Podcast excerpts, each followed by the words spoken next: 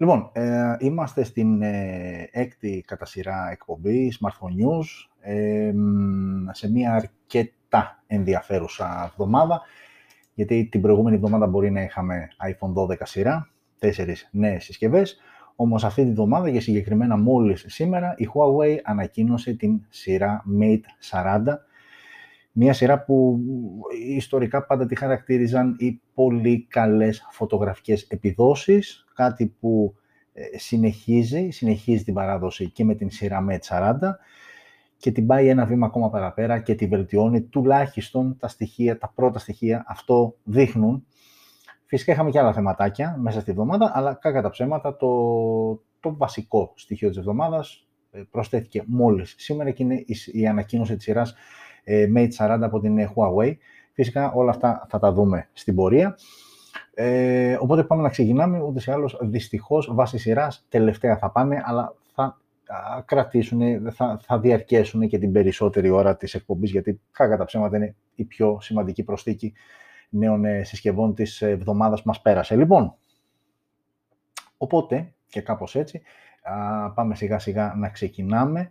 Ε, να δούμε καταρχάς το πρώτο κομμάτι της εκπομπής. Όσοι μας παρακολουθείτε καιρό, το γνωρίζετε ήδη όσοι είστε καινούργοι.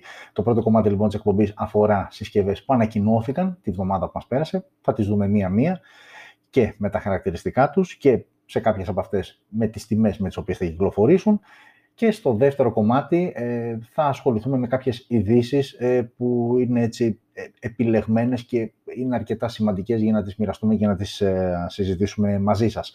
Λοιπόν, OK, okay, ξεκινάμε λοιπόν με την πρώτη συσκευή χρονολογικά που ανακοινώθηκε από την αρχή της προηγούμενης εβδομάδας μέχρι και σήμερα. Huawei και πάλι, Nova 7 SE 5G. Είναι η πρώτη συσκευή η οποία ε, ανακοινώθηκε. Ε, μια συσκευή η οποία σε μια πρώτη έτσι ανάγνωση και όσοι έτσι λίγο το ψάχνετε περισσότερο και έχετε εικόνα γενικότερα των συσκευών που ανακοινώνονται είναι πάρα πολύ τι πάρα πολύ, είναι σχεδόν ίδια με την ε, Nova 7C. Ε, αυτή είναι η Nova 7C 5G Youth, έτσι την έχει ονομάσει η Huawei ε, και είναι ουσιαστικά η βασική τους διαφορά είναι στον επεξεργαστή ε, και μιλάμε για διαφορά μεταξύ των συσκευών αρκετούς μήνες, δηλαδή το Nova 7 σε το 5G ανακοινώθηκε τον Απρίλιο που μας πέρασε, ενώ το 5G Youth είναι αυτό που βλέπουμε αυτή τη στιγμή και βλέπετε και εσείς στις οθόνες σας, ανακοινήθηκε τώρα τον Οκτώβριο, αλλά μιλάμε μια διαφορά σχεδόν 6 μηνών και όμως οι διαφορές μεταξύ τους είναι αρκετά μικρές. Πάμε να δούμε λοιπόν τι εστί Nova 7 σε 5G Youth μια συσκευή που πολύ πιθανό, εάν έρθει η Ευρώπη, που θα έρθει λογικά η Ευρώπη, να κυκλοφορήσει και με κάποιο άλλο όνομα. Το έχουμε συνηθίσει όχι μόνο με Huawei συσκευές, αλλά και με άλλες. Μιλάμε λοιπόν για μια συσκευή η οποία διαθέτει οθόνη 6,5 inches, τεχνολογίας LTPS IPS LCD, ανάλυση 1080x2400 και αναλογία 20 προς 9 Android 10 φυσικά, out of the box, ε, MUI 11 και όπως πάντα το λέμε και θα εξακολουθούμε να το λέμε No Google Play Services με όλα αυτά που έχουν συμβεί, με τον ban από την Αμερική, με, με, με όλα αυτά τα θεματάκια, δεν υποστηρίζει Google Play Services. Στο εσωτερικό τώρα έχουμε το Dimensity 800U 5G και εδώ είναι μια πρώτη βασική διαφορά με το Nova 7C που κυκλοφόρησε το, το non, το όχι 5G, το 4G το οποίο κυκλοφόρησε ε, μάλλον ήταν και εκείνο 5G, αλλά με διαφορετικό επεξεργαστή που κυκλοφόρησε πριν 6 μήνες. Το, το παλιό, θα το λέμε έτσι λοιπόν, το παλιό και το καινούργιο, το παλιό Nova 7 σε είχε τον Kirin 820, ενώ εδώ έχουμε τον Dimensity 800U. Ε, 5G και στις δύο περιπτώσεις. Ενώ ε, η GPU δεν έχει αλλάξει, είναι η Mali G57 MC3, την ίδια ακριβώς GPU είχε και το παλιό Nova 7C. Η συσκευή, όπως τη βλέπετε, θα είναι διαθέσιμη σε μία και μοναδική έκδοση με 8 GB RAM και 128 GB αποθηκευτικό χώρο. Ε, και πάμε στο πίσω μέρος όπου έχουμε ε, 4 αισθητήρες, 64 μεγάλος, ο βασικός wide αισθητήρας, ένας δεύτερος αισθητήρας 8 MP ε, ultra wide και δύο ε, αισθητήρες από 2 MP ο καθένας macro και depth, αποτύπωση βάθους. OK, LED flash panorama HDR, ναι και δυνατότητα λήψης βίντεο 4K στα 30 fps και 1080 πάλι στα 30 fps. Μπροστά, πάνω και αριστερά, σε αυτή την τρυπούλα, κρύβεται μια selfie κάμερα 16 MP, επίσης wide με HDR και δυνατότητα λήψης βίντεο 1080 στα 30 fps. Μόνο ηχείο θύρα για ακουστικά, 5.1 είναι το Bluetooth που φοράει η συσκευή, USB-C η θύρα στο κάτω μέρος, μόνο ηχείο και πάλι ξαναλέμε. Ο σαρωτής δαχτυλικών αποτυπωμάτων βρίσκεται στα πλάγια της συσκευής, όπως την κρατάμε δεξιά, ε, και μπαταρία 4.000 mAh με γρήγορη φόρτιση στα 40W και αντίστροφη φόρτιση στα 5W. Μια συσκευή η οποία κοστολογείται γύρω στα 290 με 300 ευρώ. Και ουσιαστικά οι διαφορές με το παλιό Novase, είπαμε μία βασική διαφορά στον, στον, ε, στον επεξεργαστή, Kirin 820 το παλιό, Dimensity 800U το καινούριο, ε, και ουσιαστικά αυτή είναι και η βασική τους διαφορά. Δεν έχουν καμία άλλη ούτε σε εξωτερική, ούτε σε επίπεδο design, ούτε στο εσωτερικό τους, άρα είναι καθαρά διαφορετικός επεξεργαστής. Το παλιό δηλαδή έχει και πιο παλιό επεξεργαστή. Και η τιμή τους πάνω κάτω είναι ίδια, γιατί όταν ανακοινώθηκε και το παλιό ε, Nova 7C ήταν εκεί γύρω στα 300 με 320 ευρώ. Και νομίζω ήταν στην ίδια έκδοση 828. Όχι, το παλιό είχε μία επιπλέον έκδοση 8256 που δεν έχει το Youth. Ε, αυτά λοιπόν όσο αφορά την ε, πρώτη ε, συσκευή ε, της, ε, ε, της εβδομάδας που μας πέρασε και πάμε σε μια δεύτερη συσκευή που ανακοινώθηκε από μια εταιρεία που παλιά έκανε παπάδες, έκανε θαύματα, αλλά πλέον έχει πέσει, έχει πέσει αρκετά και δεν ανακοινώνει τόσο συχνά συσκευές και όταν το κάνει ε, η αλήθεια είναι ότι δεν καταφέρνει να προσελκύσει ιδιαίτερα το ενδιαφέρον του αγοραστικού κοινού. Ε, παρά τα αυτά, αυτό που βλέπετε στις οθόνες σας είναι το Desire 20 Plus.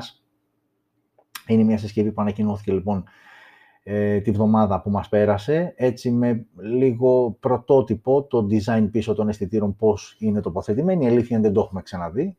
Ε, και εντάξει, είναι λογικό, δηλαδή οι εταιρείες αρχίζουν και παίζουν με πράγματα που είναι ανούσια, δεν έχει να κάνει με τις επιδόσεις της κάμερας, το πώς είναι τοποθετημένοι οι αισθητήρες, αλλά προφανώς για να ξεφύγει λίγο από αυτό που έχουμε συνηθίσει και βλέπουμε συνέχεια εκεί έξω, γιατί πλέον ε, το OK, τα τρικάμερα ναι, το, ε, τα τετρακάμερα πλέον είναι αυτά που έχουν το μεγαλύτερο μερίδιο, ε, μερίδιο αγοράς και σε αυτές τις κατηγορίες και τιμές. OK, okay, τι είναι το Desire λοιπόν 20 Plus, τι έχει να μας προσφέρει; Είναι μια συσκευή με οθόνη 6,5 inches LCD IPS και ανάλυση 720x1600, άρα αμέσως πάμε σε, καταλαβαίνετε, περιορισμένες ε, ε, ήδη. Δηλαδή αυτό είναι ένα στοιχείο που έρχεται λίγο και σου ε, σε προετοιμάζει του τι κατηγορίας είναι η συσκευή.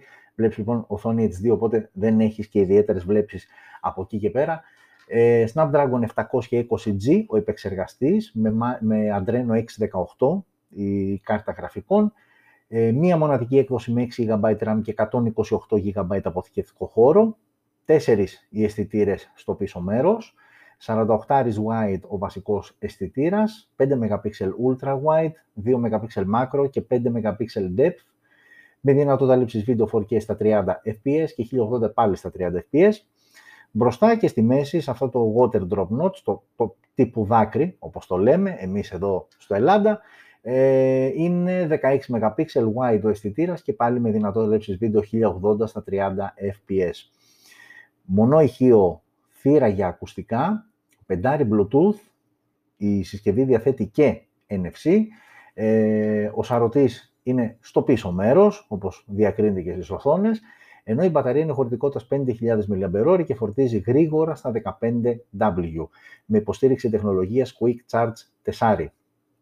Η συσκευή αυτή κοστολογείται γύρω στα 205 ευρώ και έτσι με μια πρώτη εκτίμηση φαντάζομαι ότι θα πάει άκλαυτη ε, και θα πάει άκλαυτη γιατί, ok, σε επίπεδο design ίσως το μόνο που μπορείς να παρατηρήσεις είναι έτσι η περίεργη τοποθέτηση των τεσσάρων αισθητήρων στο πίσω μέρος. Από εκεί και πέρα, από πλευράς χαρακτηριστικών, δεν νομίζω ότι έχει κάτι άξιο αναφοράς, κάτι να μας μείνει, κάτι να κρατήσουμε. Ε, στα 250 ευρώ δηλαδή φαντάζομαι ότι ε, υπάρχουν σαφώς καλύτερες επιλογές, οπότε δεν έχει και νόημα να σταθούμε περισσότερο στην ε, συγκεκριμένη συσκευή.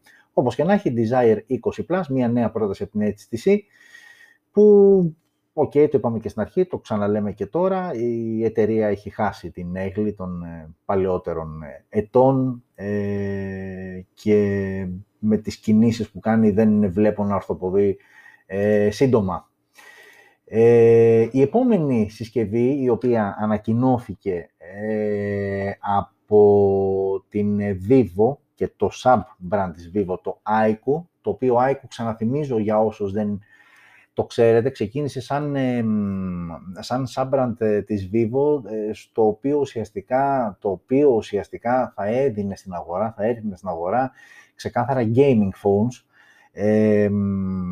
και η αρχή όντως έγινε με αυτή τη λογική. Στην πορεία βέβαια κάπου το έχασε ή αν δεν το έχασε το άλλαξε ε, και πλέον παρουσιάζει συσκευές που είναι, δεν μπορεί να δηλαδή ας πούμε π.χ. το IQ U1X, η συσκευή για την οποία θα μιλήσουμε ευθύς αμέσως, δεν μπορεί να χαρακτηριστεί gaming phone, είναι ένα απλά smartphone που θα ρηχθεί και αυτό στη μάχη με έναν τεράστιο ανταγωνισμό στην κατηγορία για την οποία ανταποκρίνεται.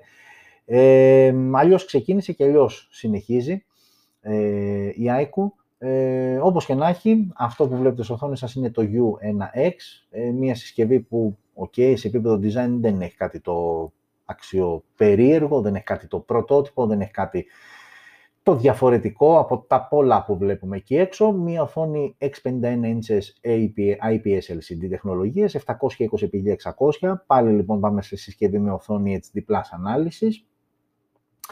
Στο εσωτερικό Snapdragon 662 και Adreno 610 όσο αφορά την GPU, μία, όχι μία, ψέματα, τρεις, εδώ θα υπάρχουν αρκετές επιλογές, αρκετές τρεις θα είναι οι επιλογές, 464, 664 και 628. Ε, στο πίσω μέρος τρεις οι αισθητήρες, 13 MP wide ο βασικός και 2 MP macro, 2 MP depth, άρα ούτε καν κάμερα phone δεν μπορεί να θεωρηθεί συγκεκριμένη συσκευή με λήψη βίντεο στα 1080p στα 30 fps. Μπροστά η κάμερα είναι 8 MP με την ίδια δυνατότητα λήψης βίντεο, 1080 στα 30 ε, fps. Μόνο έχει θύρα για ακουστικά. Πεντάρι ε, είναι το Bluetooth που φοράει η συσκευή. Ε, micro USB η θύρα, από το καλό στο καλύτερο.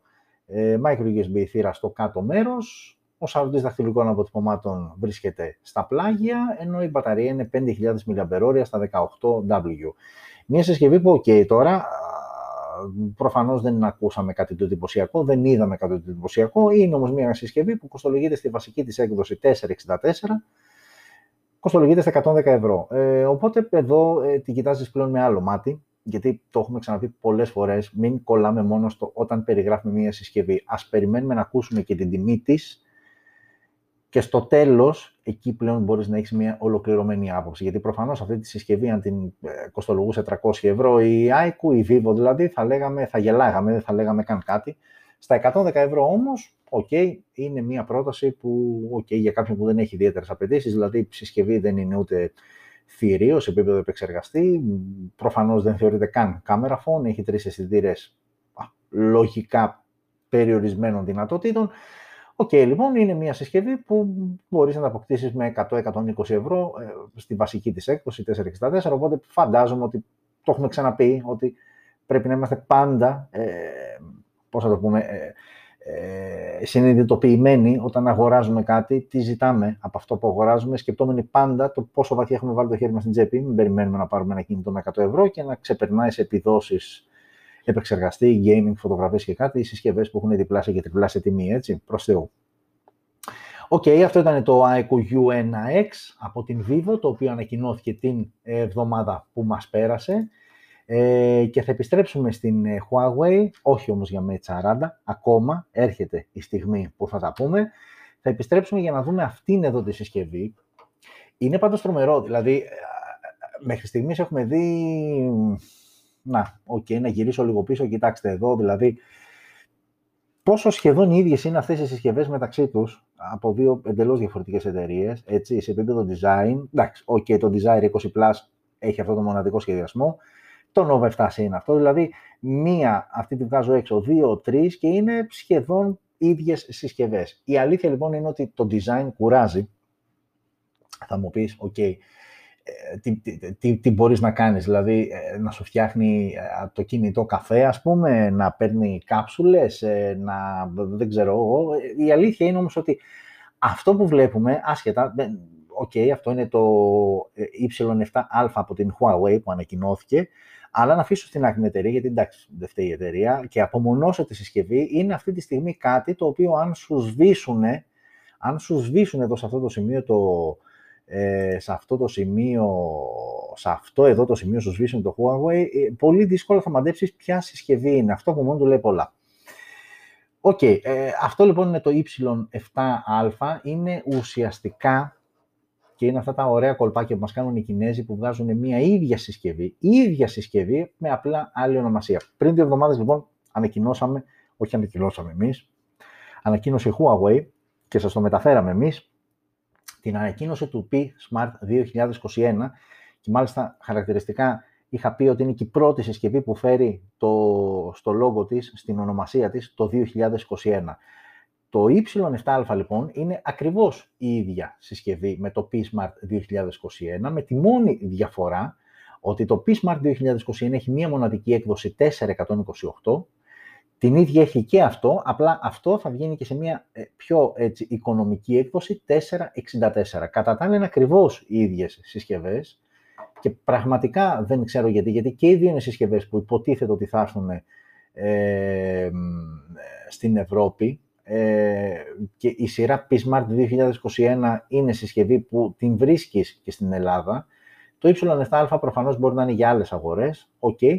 Όπως και να έχει λοιπόν, σε μια γρήγορη υπενθύμηση, πάντως ξαναλέω και πάλι είναι ακριβώς οι ίδιες σας συσκευές, οθόνη 667 IPS LCD με ανάλυση 1080x2400, Full HD Plus λοιπόν, Android 10 μέσα του MUI 11, no Google Play Services, ok.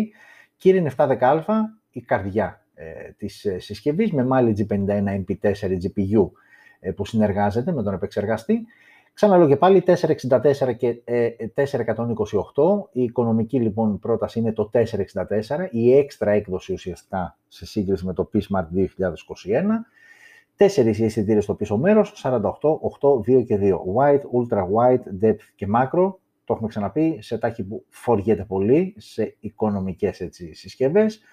8 MP μπροστινή κάμερα, 5,1 ε, το Bluetooth, USB Type-C στο κάτω μέρος και μπαταρία 5.000 mAh με γρήγορη φόρτιση στα 22,5. Είναι ακριβώς ίδια, ξαναλέω και πάλι τα χαρακτηριστικά με το P Smart 2021, το οποίο αν δεν κάνω λάθος κυκλοφορεί ήδη στην Ελλάδα και είναι μια συσκευή η οποία κοστολογείται στην οικονομική, σε αυτή τη βασική έκδοση 464 στα 160 ευρώ. Ε, οπότε υπολογίζεται στην Ελλάδα εκεί γύρω στα, στο 200 θα παίξει κτλ.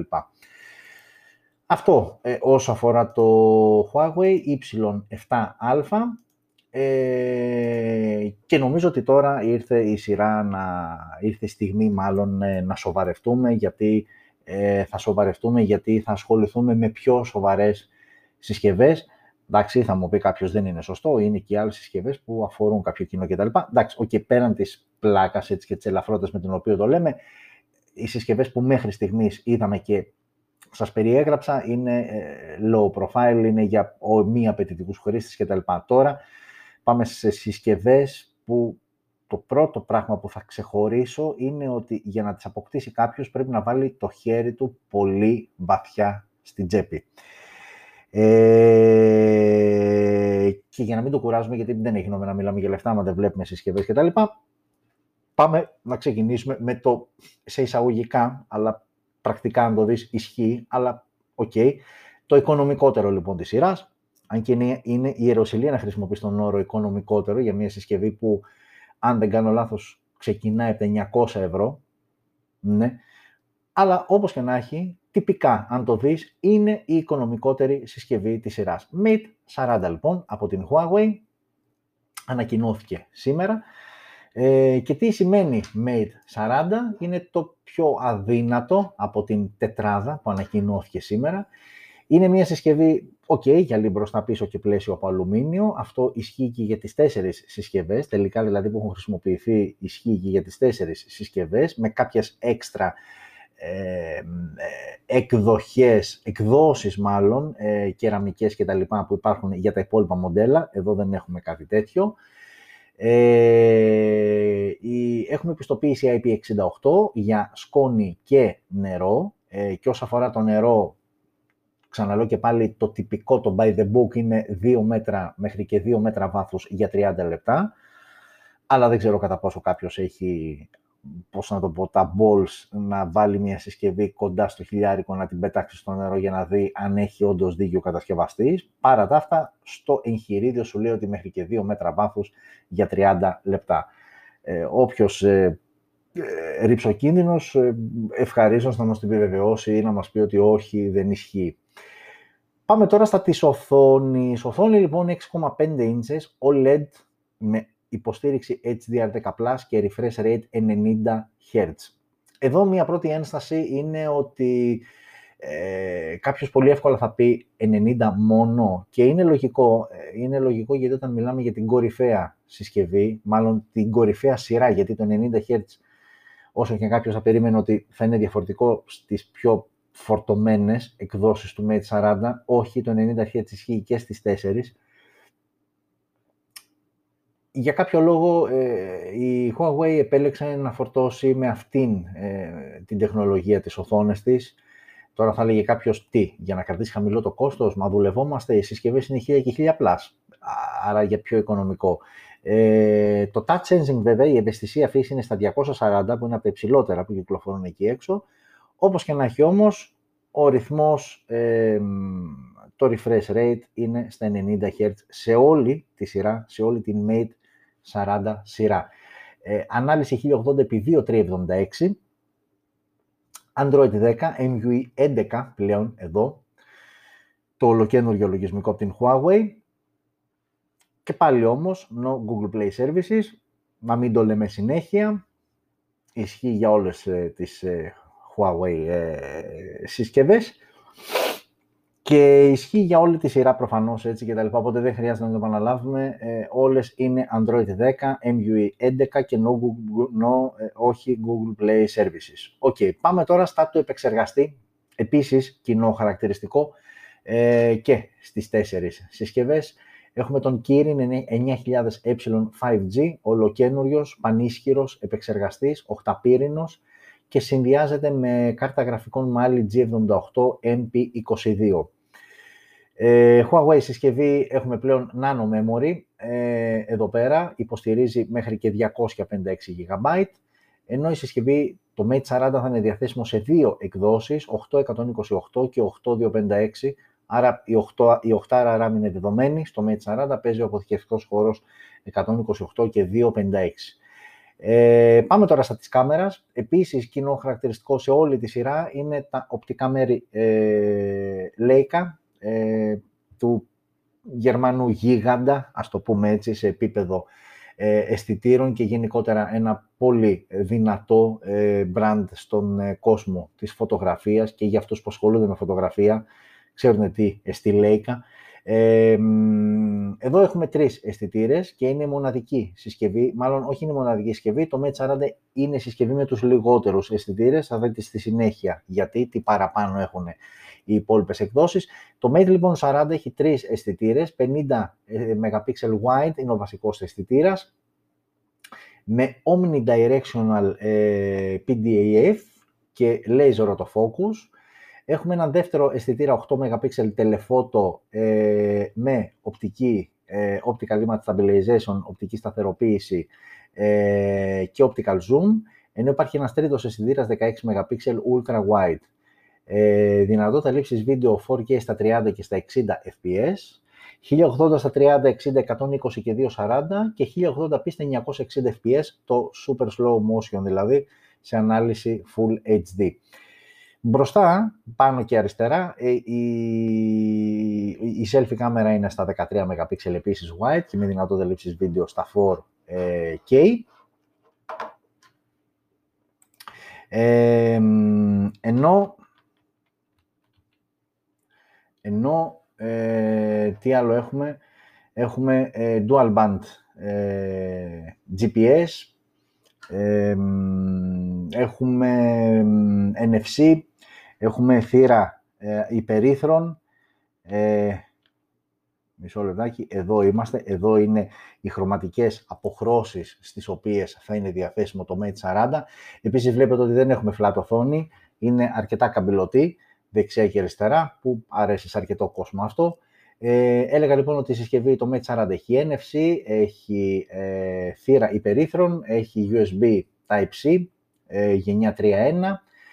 Ε, ο σαρωτής δαχτυλικών αποτυπωμάτων ε, βρίσκεται under display, αναμενόμενο.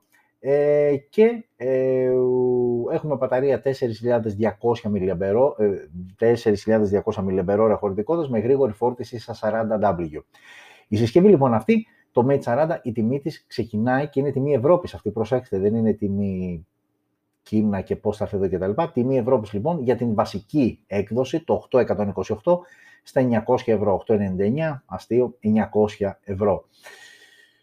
Ε, οκ, αυτό ήταν το Mate 40 και αρχίζουμε σιγά σιγά να φορτώνουμε και να πηγαίνουμε στις πιο φορτωμένες εκδόσεις. Η αμέσως επόμενη έκδοση από το Mate 40 είναι το Mate 40 Pro. Το Mate 40 Pro λοιπόν είναι αυτό εδώ που αν δείτε έτσι να, να, να το τρέξω λίγο γρήγορα, εδώ είναι το Mate 40, εδώ είναι το Mate 40 Pro. Mate 40 εδώ, Mate 40 Pro εδώ. OK, okay, η, η, η, βασική διαφορά είναι μπροστά καταρχάς που βλέπετε ότι πλέον εδώ Έχουμε διπλό αισθητήρα για selfie κάμερα και στο πίσω μέρος, ενώ το design της κάμερας είναι ίδιο, πλέον στο Mate 40 Pro έχουμε τέσσερις αισθητήρες και όχι τρεις. Πάμε όμως να δούμε αναλυτικά. Λοιπόν, το Mate 40 Pro έρχεται λοιπόν για να μιλήσουμε κατευθείαν για διαφορές. Ε, το Mate 40 Pro ε, και από εδώ και στο εξής όλες οι υπόλοιπες εκδόσεις, Mate 40 Pro, Mate 40 Pro Plus και το Mate 40 RS Porsche Design οι τρεις αυτές εκδόσεις υποστηρίζουν πλέον και stylus, δηλαδή μπορείς να χρησιμοποιήσεις πενάκι, βλέπε Galaxy Note ε, κτλ. Ε, και να κάνεις διάφορα πραγματάκια, πενάκι όμως ε, το οποίο το υποστηρίζει αλλά δεν το διαθέτει. Μας αρέσει ρε Huawei, πραγματικά. Αυτά είναι πολύ ωραία πραγματάκια που κάνεις. Τέλος πάντων. Ε, λοιπόν, η πρώτη βασική διαφορά είναι στην οθόνη Θυμίζουμε και πάλι ότι το Mate 40 η οθόνη ήταν 6,5 inches, εδώ πάμε στις 6,76, OK, okay, μικρή διαφορά, δεν είναι κάτι τρομερό. Και έχουμε και πολύ καλύτερη ανάλυση 1344x2772. Επεξεργαστής παραμένει ίδιος, ε, το Mate 40 Pro θα είναι διαθέσιμο σε μία μοναδική έκδοση 8256, άρα το Mate 40 είχε και 828, εδώ πάμε στα 8256, μία και μοναδική έκδοση. Ε, ενώ πάμε πλέον και στους αισθητήρες, γιατί εκεί ξεκινάνε οι σοβαρές διαφορές. Ε, και έκανε ένα λάθος πριν. Και εδώ έχουμε τρεις αισθητήρες. Από το Pro Plus και μετά φεύγουμε με τις αισθητήρες. Και εδώ έχουμε τρεις αισθητήρες. Απλά παραμένει 50 ε, με τα χαρακτηριστικά του ο βασικός. Εδώ πλέον έχουμε 12 MP periscope telephoto, ενώ το Mate 40 έχει 8 MP telephoto. Εδώ έχουμε 12 MP periscope telephoto με 5x optical zoom και έχουμε και ένα τρίτο αισθητήρα ε, ultra wide όπως και στο Mate 40, απλά στο Mate 40 ήταν 16 MP, εδώ είναι 20 MP. Leica Optics σε κάθε περίπτωση και σε κάθε συσκευή επίσης για να μην το λέμε και μπερδευόμαστε, με τα χαρακτηριστικά, ε, οι επιλογές βίντεο είναι επίσης οι ίδιες, 4K στα 30 και 60, 1080, 30, 60, 120, 240 και 480, που δεν είχε, μέχρι και 240 έφτανε, FPS το Mate 40, εδώ φτάνουμε και μέχρι 480, και 720 επί στα 960 και 720 στα 3840 και με HDR, όσο αφορά αυτά τα χαρακτηριστικά για την ε, λήψη βίντεο. Μπροστά τώρα η διαφορά είναι στον δεύτερο αισθητήρα, ο πρώτος αισθητήρας είναι ίδιος με το Mate 40, είναι 13 wide κτλ. Εδώ έχει ε, TOF 3D, ένας αισθητήρας ο οποίος εξυπηρετεί τόσο για την αποτύπωση βάθους στις selfie μας, ξέρετε, bokeh effect, να θολώνει το πίσω μέρος κτλ. Όμως έχει και βιομετρική σημασία γιατί πλέον η συσκευή και όλες οι μετά το Mate 40 Pro συσκευές υποστηρίζουν ε, Face ID. Ξεκλείδωμα δηλαδή με ανάγνωση βιομετρικών στοιχείων προσώπου. Ε, άρα λοιπόν η πρώτη βασική διαφορά είναι ότι έχουμε σε αριθμό τους ίδιους αισθητήρες, αλλά έχουμε 12 MP periscope telephoto, ενώ το Mate 40 έχει 8 MP απλό telephoto και λίγο μεγαλύτερο αισθητήρα, 20 MP ultra wide, 16 ήταν στο Mate 40. Η πρώτη βασική διαφορά λοιπόν είναι εκεί και η δεύτερη βασική διαφορά είναι στον δεύτερο αισθητήρα που είναι για αποτύπωση βάθους, είπαμε, και βιομετρικά στοιχεία. Η τρίτη μεγάλη διαφορά μεταξύ Mate 40 και Mate 40 Pro είναι ότι πλέον εδώ έχουμε στέρεα ηχεία με sound vibration, κάτι που δεν είχαμε, μόνο ήταν το ηχείο στο Mate 40. Ε, εδώ λοιπόν έχουμε τέσσερα ηχεία, 32 bit είναι ο ήχος σε κάθε περίπτωση και σε κάθε συσκευή της Mate 40 σειράς. Έχουμε είπαμε Face ID, ε, σε όλες τις εκδόσεις πλην του Mate 40, ενώ εδώ η μπαταρία μεγαλώνει ελαφρώς, 4200 ήταν στο Mate 40, 4400 ε, πάμε εδώ. Ε, ο podcast είναι ένα μισάωρο, οπότε πάμε να ξαναπατήσουμε το κουμπί για να συνεχίσουμε να γράφουμε το δεύτερο μισάωρο, γιατί λογικά θα το συμπληρώσουμε. Πάμε λοιπόν πίσω στο Mate 40. Όχι, δεν θα πάμε ακόμα στο Pro Plus, είμαστε ακόμα στο Pro. Ε, Mate 40 λοιπόν Pro είπαμε ότι είχε ελαφρώς μεγαλύτερη μπαταρία, 4200 η μπαταρία του Mate 40, 4400 του Mate 40 Pro και έχουμε και ακόμα πιο γρήγορη φόρτιση, θυμίζω 40W στο Mate 40, 66W πλέον στο Mate 40 Pro και εδώ πλέον προσθέστε και ασύρματη φόρτιση στα 50W, από τις πιο γρήγορες ασύρματες φορτίσεις που υπάρχουν εκεί έξω, αλλά και reverse, αντίστροφη φόρτιση ε, στα 5W. Εδώ η συσκευή ξεκινάει, όχι ξεκινάει, μία είναι η έκδοσή της, στα 1200 ευρώ. Άρα μέχρι στιγμής είμαστε Mate 40 στα 900, Mate 40 Pro στα 1200. Η αμέσως επόμενη έκδοση, Mate 40 Pro Plus. Το Mate 40 Pro Plus λοιπόν και εδώ πλέον αρχίζει και ε, σοβαρ... όχι σοβαρεύει, ε, γιατί σοβαρό ήταν ούτε ή άλλως και με τις άλλες δύο συσκευές, ε, αλλά ουσιαστικά η διαφορά εδώ πλέον το Plus, βάλτε το στο μυαλό σας ότι είναι ότι προσθέτεται ένας επιπλέον αισθητήρας. Δηλαδή, σε σύγκριση με το Pro, το Pro Plus έχει ακριβώς την ίδια οθόνη, έχουν τον ίδιο επεξεργαστή, έχουν την, ε, η έκδοση βέβαια που θα έχει κυκλοφορήσει το Pro Plus είναι και εδώ πάλι μία, αλλά εδώ είναι 12256, ενώ το Mate 40 Pro είναι 8256, εδώ το Pro Plus είναι 12256 και πάμε στους αισθητήρες. Εξακολουθεί ο βασικός να είναι ο 50 ο white με ε, omnidirectional PDF και laser autofocus. Αυτό είναι κοινό και πάλι. Εδώ πλέον έχουμε έναν δεύτερο 12 MP telephoto αισθητήρα με 3 επί optical zoom. Έχουμε έναν τρίτο αισθητήρα 8 MP periscope telephoto με 10 επί optical zoom Έχουμε ένα τέταρτο αισθητήρα 20 MP ultra wide και έχουμε και έναν πέμπτο, αν μπορεί να θεωρηθεί πέμπτος αισθητήρας, είναι ουσιαστικά πέμπτος αισθητήρας, ο TOF 3D για αποτύπωση βάθους. Άρα λοιπόν εδώ πλέον πάμε στους 5 αισθητήρες. και αν δεν κάνω λάθος, μετά την απόπειρα που έκανε η Nokia με εκείνο το PureView, το Nokia PureView 9, το ανεκδιήγητο, ε, νομίζω είναι η επόμενη συσκευή που πλέον θα βγει στην αγορά και θα διαθέτει πέντε αισθητήρες. OK, okay, είναι τούμπανο, δεν το συζητώ. Δηλαδή, έχουμε πέντε αισθητήρες, οι δύο είναι telephoto, εκ των οποίων ο ένας από τους δύο είναι periscope telephoto. Δηλαδή, από πλευράς τεχνολογίας και specs, άλλο τι θα κάνει στα χαρτιά τουλάχιστον, είναι φαντάζομαι και νομίζω ό,τι πιο σύγχρονο έχει κυκλοφορήσει σε camera phone εκεί έξω. Ξαναλέω και πάλι όμως στα χαρτιά. άρα λοιπόν το Pro Plus σίγουρα ε, έχει ε, έξτρα δύο αισθητήρες, οπότε είναι η ουσιαστικά μεγαλύτερη διαφορά του. Σε επίπεδο βίντεο μην τα ξαναπούμε, είναι ακριβώς οι ίδιες δυνατότητες που έχει και το Pro ε, και επίσης έχουμε στερεαχεία και επίσης έχουμε Face ID και επίσης έχουμε ακριβώς τα ίδια πράγματα όσον αφορά την μπαταρία, 4400 με γρήγορη φόρτιση στα 66W, ε, ασύρματη φόρτιση 50W και αντίστροφη reverse ασύρματη φόρτιση στα 5W. Άρα να συνοψίσουμε λοιπόν το Mate 40 Pro Plus από το Mate 40, η ουσιαστική τους διαφορά, η μοναδική τους διαφορά πλην της έκδοσης 12256 γιατί 8 GB RAM είναι στο Mate 40 Pro, εδώ είναι 12. Η βασική τους διαφορά είναι στον τομέα της κάμερας, όπου εδώ πλέον έχουμε 5 αισθητήρες, 50 wide, ένας periscope telephoto, ένας απλός telephoto, ένας ultra wide και ένας 3D TOF ε, για αποτύπωση ε, βάθους. Ε, δεν ανέφερα τις μπροστινές γιατί είναι ακριβώς οι ίδιες και πάλι. 16 ε, MP wide ο αισθητήρας και ένας 3D TOF για αποτύπωση βάθους και ε, βιομετρικές λήψεις. Άρα λοιπόν το Pro Plus είναι, φαντάζομαι, όχι φαντάζομαι, είναι το κορυφαίο κάμερα phone που λογικά θα υπάρχει εκεί έξω. Ξαναλέω και πάλι με βάση τα χαρτιά και αυτά που φοράει πάνω, τα αποτελέσματά του πρέπει να είναι ε, ε, at least ε, τέλεια, δεν ξέρω, ε, αλλά φαντάζομαι ότι θα είναι τέλος πάντων, αν δεν μην είμαστε υπερβολικοί, πρέπει να είναι πολύ δυνατό, πρέπει να είναι top 3 ε, σε camera phones, σε απόδοση camera phones που υπάρχουν εκεί, κυκλοφορούν εκεί έξω. Ε, όμως, όπως ξέρετε, το κάνει αρκετά χρόνια τώρα και το έκανε και φέτος. Βγαίνει και αυτή η super wow έκδοση. Α, είπαμε Mate 40, είπαμε Mate 40 Pro, είπαμε Mate 40 Pro Plus, αλλά δεν έχουμε πει την τιμή του Mate 40 Pro Plus, γιατί σίγουρα έχω δει κάποιους από εσάς ήδη έχετε ενθουσιαστεί και λέτε, όπα, αυτό θα πάρω γιατί έχει γαμό τις κάμερες. OK, okay, φίλε μου, να το πάρεις, αρκεί να έχεις 1400 ευρώ, γιατί αυτή είναι η τιμή του.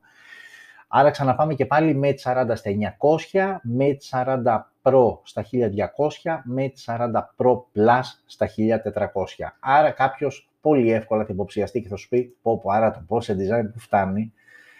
Η αλήθεια είναι το Porsche Design, το Porsche Design δεν είναι για πολλούς ε, και η αλήθεια είναι ότι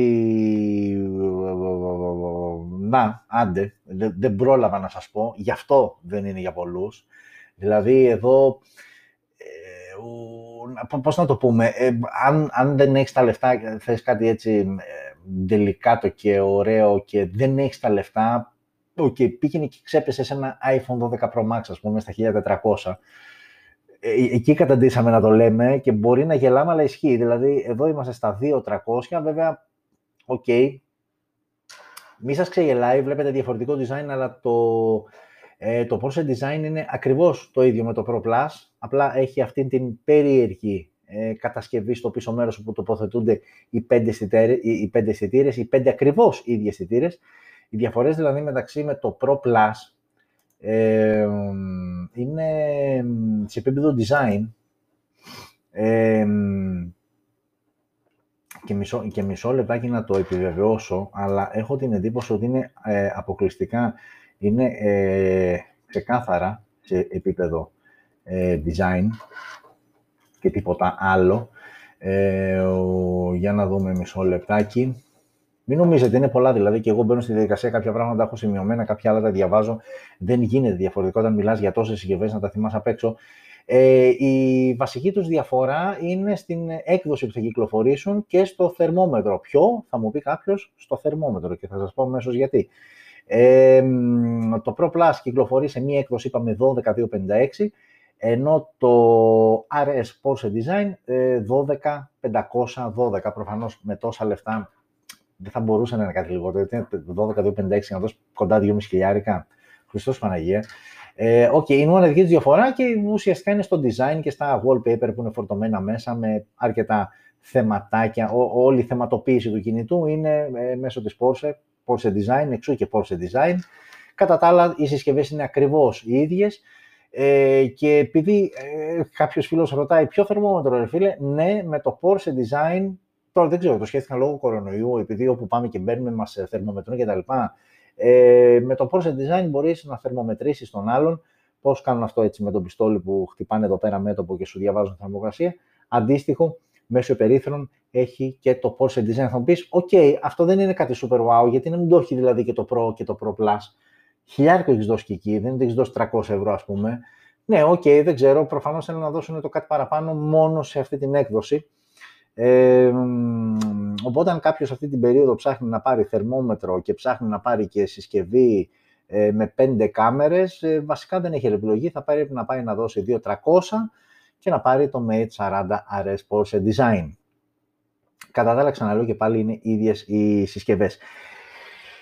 Αυτές ήταν η Mate, αυτή ήταν η Mate 40 σειρά. Ε, okay, αν κάποιος με ρωτήσει να πω ένα τελικό συμπέρασμα, ναι, OK, okay, έχουμε συνηθίσει όπως πέρυσι με το Mate 30, ε, όπως πρόπερσι με το Mate 20, ναι, είναι πάντα κορυφές σε επίπεδο κάμερας σε επίπεδο design ε, δεν έχουμε flat οθόνες σε καμία εκ των τεσσάρων, ούτε καν στο Mate 40 που είναι το απλό, το οικονομικό ξαναλέω σε εισαγωγικά 900 ευρώ έχει ε, της σειράς.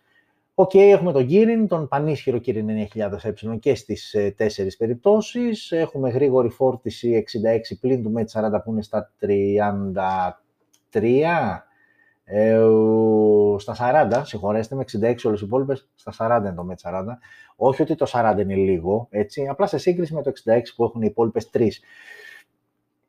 OK, okay, έχουμε κορυφαία specs, δεν μπορούμε να διαφωνήσουμε σε αυτό. Ε, αλλά είναι πανάκριβες, OK, okay, μην γελιόμαστε, ε, αυτή τη στιγμή ε, Apple, που OK, okay, το ξέραμε, Samsung και, και Huawei είναι οι εταιρείες που τις κορυφαίες συσκευές τους πολύ εύκολα και με περίσσιο θράσος ε, τις κοστολογούν άνω του χιλιάρικου.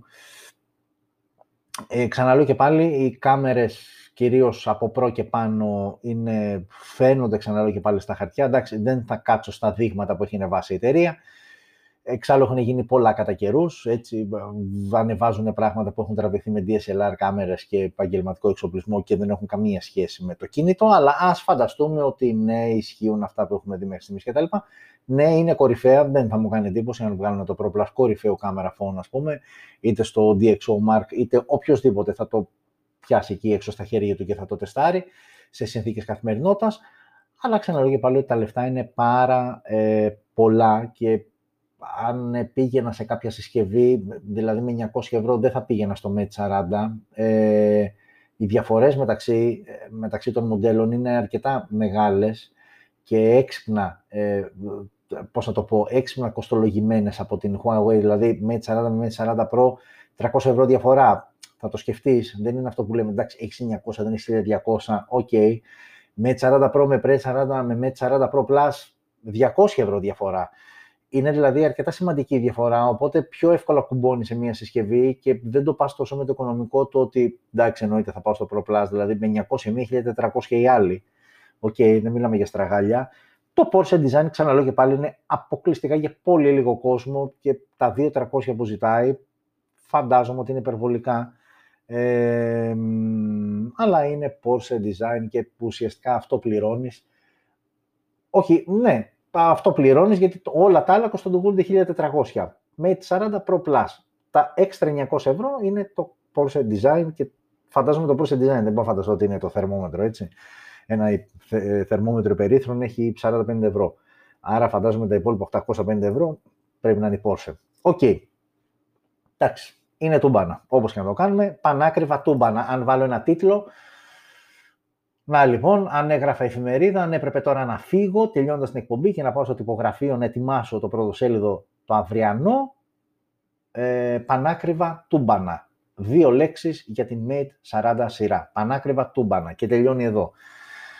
OK. Okay. Ε, έχουμε κάτι άλλο σε συσκευές; Όχι. Εδώ τελειώνουμε λοιπόν με τις συσκευές και με όλα αυτά που ανακοινώθηκαν αυτή τη βδομάδα. Ε, και πάμε να δούμε έτσι μερικές ειδήσεις που ξεχωρίσαμε και αξίζει να μοιραστούμε μαζί σας ε, για να τις γνωρίζετε και γιατί όχι να τις συζητήσουμε. Η πρώτη είδηση έχει να κάνει με μια, ε, με μια μέτρηση που έγινε από την γνωστή Counterpoint, είναι εταιρεία που κάνει ε, μετρήσεις διαφόρων ειδών, μεταξύ των οποίων και μετρήσεις πωλήσεων smartphones, shipments κτλ. Ε, και για να μην μιλάω απλά χωρίς εικόνα, γιατί έχει νόημα να βλέπουμε και εικόνα, αυτό είναι το αποτέλεσμα, είναι μια μέτρηση που έγινε τον Απρίλιο του 2020 και μια μέτρηση που έγινε τον Αύγουστο του 2020 και αυτή είναι η κατάταξη, το μερίδιο της αγοράς που αντιστοιχεί στην κάθε εταιρεία. Η Samsung είναι αυτή που είναι νούμερο ένα σε κάθε περίπτωση. Ε, αριστερά είναι ο Απρίλιος, δεξιά είναι ο Αύγουστος. Η Samsung λοιπόν παρέμεινε πρώτη και αύξησε το ποσοστό της. Δεύτερη σταθερά η... και με okay, μικρή διαφορά τον Απρίλιο, μεγάλωσε η διαφορά τον ε, Αύγουστο. Η Huawei 21% στην περίπτωση του, ε, του Απριλίου, όχι ψέματα, με μπέρδεψε το τέτοιο. Η, η Huawei ήταν πρώτη τον Απρίλιο και έπεσε τον Αύγουστο και την πρωτιά την πήρε μετά η Samsung. Ε, ενώ οι υπόλοιπες θέσεις, η Apple είναι στην τρίτη θέση, καρφωμένη με 12%, σταθερές οι πωλήσεις της. Ε, Xiaomi 8 και 11, άρα και η Xiaomi έχει ακολουθήσει μια αυξητική πορεία, ενώ όλοι οι υπόλοιποι έχουν το 40%. OK, okay, αν κρατήσουμε κάτι σε αυτό, είναι ε, το ότι κοντραροχτυπιούνται Samsung και Huawei. Ε, και βέβαια ποτέ μην ξεχνάμε, ε, γιατί το περνάμε αρκετά ελαφριά, αλλά σκεφτείτε ότι αυτή τη στιγμή η Huawei ανταγωνίζεται ε, την όποια εταιρεία, τη Samsung, το συγκεκριμένο διάστημα, αλλά γενικότερα ανταγωνίζεται εταιρείες όταν η ίδια πλέον δεν υποστηρίζει Google Play Services ε, και μπορεί αυτό στην Κίνα να μην τους ενδιαφέρει ιδιαίτερα, αλλά επειδή υπάρχουν και άλλες αγορές που καθορίζουν το τελικό αποτέλεσμα και βλέπει αγορές όπως η Ινδία, βλέπει αγορές όπως Ευρώπη, βλέπει αγορές όπως Αμερική, ε, ναι, μεν έχει μια πτωτική πορεία που είναι λογική και αναμενόμενη, αλλά δεν είναι τόσο, δεν γκρεμοτσακίστηκε όπως θα περίμεναν κάποιοι. Η ουσία είναι αυτή. Έχασε την πρώτη θέση, έχει παραμείνει όμως στη δεύτερη ε, και καμιά φορά ε, το, αν πάει καλά κάποιος σε κάτι, δεν έχει να κάνει με το πόσο ψηλά έχει φτάσει, αλλά με το πόσο ε, λιγότερο έχει πέσει από τη στιγμή που η πτώση του θα ήταν δεδομένη και η πτώση της Huawei θα ήταν δεδομένη. Μην γελιόμαστε. Είναι πολύ σημαντική εξέλιξη το γεγονός όλο αυτό που έχει γίνει με Αμερική, που έχει μπαναριστεί, που, που, που. Άρα μέχρι στιγμής τη ζημιά μου δείχνει, τα νούμερα τουλάχιστον δείχνουν να την έχει μετριάσει και να της έχει κάνει το μικρότερο δυνατό κακό. Α δούμε και το Harmony, OS, το λογισμικό το δικό τους πλέον που θα βγάλει ε, η Huawei και θεωρώ ότι εκεί πλέον θα βγάλουμε και τα πιο ασφαλή συμπεράσματα. Όπως και να έχει αυτή την εικόνα, για να έχετε κι εσείς με εικόνα, να δείτε γιατί καλά τα λέμε, αλλά τελικά τι πουλάει ε, παγκοσμίως, ποιος είναι ο πρώτος, ε, ποια είναι η πορεία του, γιατί μιλάμε τώρα ότι ειδικά ο Απρίλιος είναι καρδιά κορονοϊού, έτσι, δηλαδή όταν έγινε το μεγάλο μπαμ στην Κίνα Δεκέμβριο που το πήραμε χαμπάρι, Γενάρη, Φλεβάρι, εκεί ειδικά Ευρώπη και γενικότερα στον κόσμο, Φεβρουάριο, Μάρτιο, εκεί ξεκίνησε να γίνει το μεγάλος οντόρο. Άρα η μέτρηση του Απριλίου είναι στην καρδιά του κορονοϊού, μια καρδιά που την ξαναβαδίζουμε τώρα και δεν ξέρουμε κατά πόσο και πώς θα πάει. Οκ, η μία ε, είδηση που άξιζε να μοιραστούμε ήταν αυτή. Η δεύτερη είδηση όμως είναι αυτή. Και φαντάζομαι ότι μπορεί και να μην τα βλέπετε καθαρά και καλύτερα, γιατί μπορεί κάποιοι να έχετε θεματάκια με καρδιά και τέτοια. Εντάξει, μην το νιώθω και τύψεις. Φίλε μου, θέλεις να πάρεις το iPhone το 12, καλώς. Ε, Καλές αγορές, θα σου πω εγώ και καλά θα κάνεις. Εδώ όμως η Apple έρχεται και σου λέει ότι, Όπα, φίλος, πριν το πάρεις, έλα να ξέρεις πόσο κάνει σε περίπτωση που σου σπάσει η οθόνη. Εντάξει, πριν δεις τα ποσά, φαντάζεσαι ότι, OK, με 30 ευρώ σίγουρα θα κάνεις τη δουλειά σου. Αλλά τελικά πόσο θα πληρώσεις, εδώ λοιπόν βγήκε μια επίσημη λίστα με επισκευή οθόνης πάντα εκτός εγγύησης. Έτσι. Σε περίπτωση τέλος πάντων που δεν καλύπτει η εγγύηση. Ε, και ξεκινάμε με τα καινούργια iPhone 12 Pro και iPhone 12 που η οθόνη κοστίζει 279 δολάρια. Και πάμε στα περσινά 11 Pro Max, 11 Pro και 11 στα 200, 329, 279 και μην νομίζετε, δεν το βλέπω καλά, και 199 δολάρια. Και πάμε και στα προπέρσινα XS Max και τα λοιπά, στα 329, 279, 279 και 199 στο XR που είναι και το πιο μικρό, έτσι, αν θυμάστε καλά. Ε, οπότε αυτό είναι, συγγνώμη, για να έχετε στο μυαλό σας, ε, για να έχετε αποθηκευμένο σε περίπτωση χτύπα ξύλο προφανώς, έτσι, γιατί σαν, oh, τώρα μιλάμε βλακίες σε όλες αυτές τις συσκευές, δηλαδή αν σου πέσει το Mate 40 Pro Plus, ας πούμε, κάτω και σπάσει η οθόνη, φαντάζομαι δεν θα απέχει πολύ ε, η, η τιμή αντικατάστασης. Έτσι. Αλλά τέλος πάντων, επειδή βγήκε επίσημος τιμοκατάλογος από την Apple για αντικατάσταση οθόνης, αυτό είναι το κοστολόγιο σε περίπτωση που κάποιος έχει την ατυχία να σπάσει την οθόνη της συσκευής του. Ε, και αυτό το εδώ πέρα είναι αυτό που λες ρε παιδί μου καμιά φορά το γαμότο. Πότε θα πεις γαμότο; Εντάξει, θα μου πεις γιατί άμα έχεις δώσει 200 ευρώ και πάρεις μια ελαττωματική συσκευή, δεν θα το πεις στο γαμότο, θα το πεις και εκεί. Αλλά φαντάζομαι πόσο μεγαλύτερη άνεση και πόσο περισσότερο θα γεμίσει το στόμα όταν για τη συσκευή που μιλάμε και σου παρουσιάζει κάποιο κατασκευαστικό θέμα, όχι λόγω κακής δικής σου χρήσης. Όταν λοιπόν σου παρουσιάζει κάποιο κατασκευαστικό θέμα ε, και έχεις δώσει και 5 και 6 και 7 και 8 κατοστάρικα. Ε, ναι. Εδώ λοιπόν αυτό που βλέπετε, δεν ξέρω αν καταλαβαίνετε τη συσκευή αλλά και να μην το καταλάβετε δεν έχει κανένα νόημα γιατί θα σας το πω εγώ, είναι το Google Pixel 5 συσκευή που κυκλοφόρησε πριν ένα μήνα περίπου. Πολλοί λοιπόν είναι οι χρήστες και έχουν ανεβάσει και φωτογραφία για να αποδείξουν αυτό που λένε, έχουν παρατηρήσει ένα gap, ένα κενό το οποίο δημιουργείται μεταξύ της οθόνης της συσκευής και του πλαισίου από αλουμίνιο. Το βλέπετε εδώ πέρα στο δεξί μέρος, είναι αυτό εδώ ε, το κομμάτι, όπως το βλέπετε. Υπάρχουν και άλλες φωτογραφίες. Αυτό εδώ ε, είναι άλλη συσκευή, δεν είναι από τον ίδιο. Αυτό εδώ είναι το κενό το οποίο δημιουργείται μεταξύ οθόνης κτλ. Ε, και εδώ που ο κύριος το έκανε και πιο έτσι περιγραφικό, το έβαλε και σε κύκλο κιόλας. Η κυρία, κύριος, τέλος πάντων, OK, okay, δεν έχει σημασία. Ε, και βέβαια εκφράζουν και ανησυχία όσον αφορά την στεγανότητα, γιατί έχει και πιστοποίηση υποτίθεται το Pixel 5. Ε, συσκευές οι οποίες ε, εμφάνισαν αυτό το θέμα, νομίζω ε, η, η, πρώτη εικόνα ήταν η συσκευή που μόλις βγήκε το κουτί της, αν δεν κάνω λάθος. Ε, έχουν παρασυρώσει λοιπόν αυτό το θέμα, έχουν, ε, έχουν στείλει ε, παράπονο στην Google και μέχρι στιγμής δεν υπάρχει κάποια επίσημη ανακοίνωση, φαντάζομαι θα υπάρξει όμως, γιατί εδώ μιλάμε, είδατε τρεις φωτογραφίες και είναι τρεις διαφορετικές περιπτώσεις, δεν είναι η ίδια. Ε, οπότε φαντάζομαι θα υπάρχει κάποια επίσημη τοποθέτηση.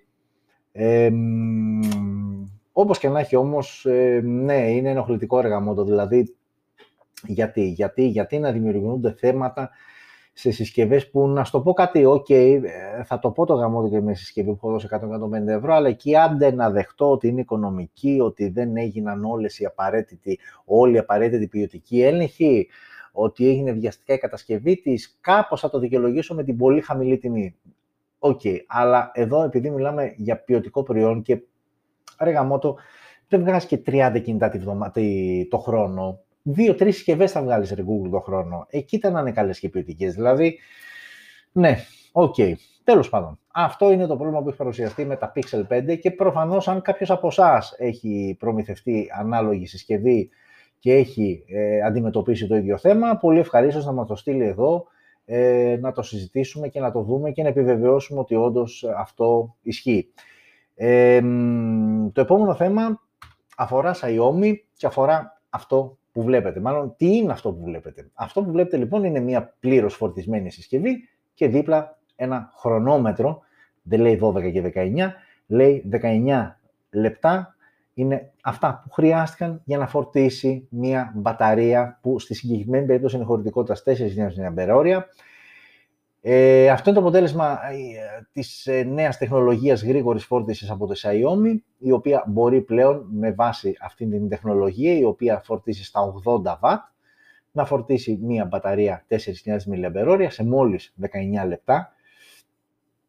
OK, okay, είναι τρομερό, δηλαδή, ε, ναι, OK. Okay.